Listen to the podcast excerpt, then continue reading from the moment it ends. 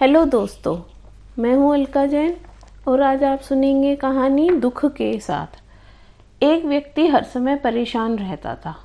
उसे लगता था कि वह दुनिया का सबसे दुखी इंसान है। बाकी सारे लोग सुखी हैं और एक अकेला वही दुखी है। एक दिन उसने परमात्मा से प्रार्थना की, मेरे सिवा सभी खुश नज़र आते हैं।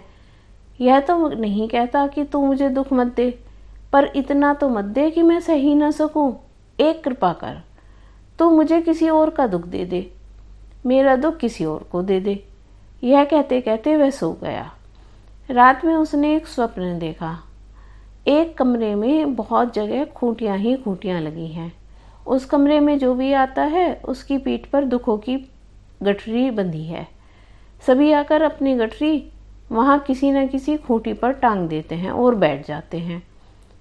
उसे कमरे में जो भी दिखा, वह उसका परिचित था।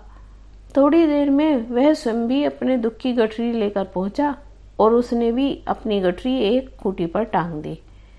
देखने में सभी गठरियाँ बराबर थी। कुछ देर बाद आवाज़ गूंजी, जिसे भी अपनी गठरी बदलनी है, बदल सकता है। चलो एक एक गठरी उठा लो। सभी गठरियाँ उठाने दौड़े, पर सभी ने अपनी अपनी गठरी ही उठाई। किसी ने दूसरे की गठरी को हाथ नहीं लगाया। उसी समय व्यक्ति की नींद टूट गई। वह स्वप्न का आशय समझ गया था। उसे समझ आ गया कि दुखी रहने का कोई अर्थ नहीं है। दुनिया में हर कोई दुखी है। बेहतर है दुखों से संघर्ष करके ही सुख की खोज की जाए। तो ये थी आज की कहानी। आशा है आपको पसंद आई होगी। अगर आपको ये कहानी पसंद आई हो तो मेरा पॉडकास्ट सुनते रहिए। धन्यवाद।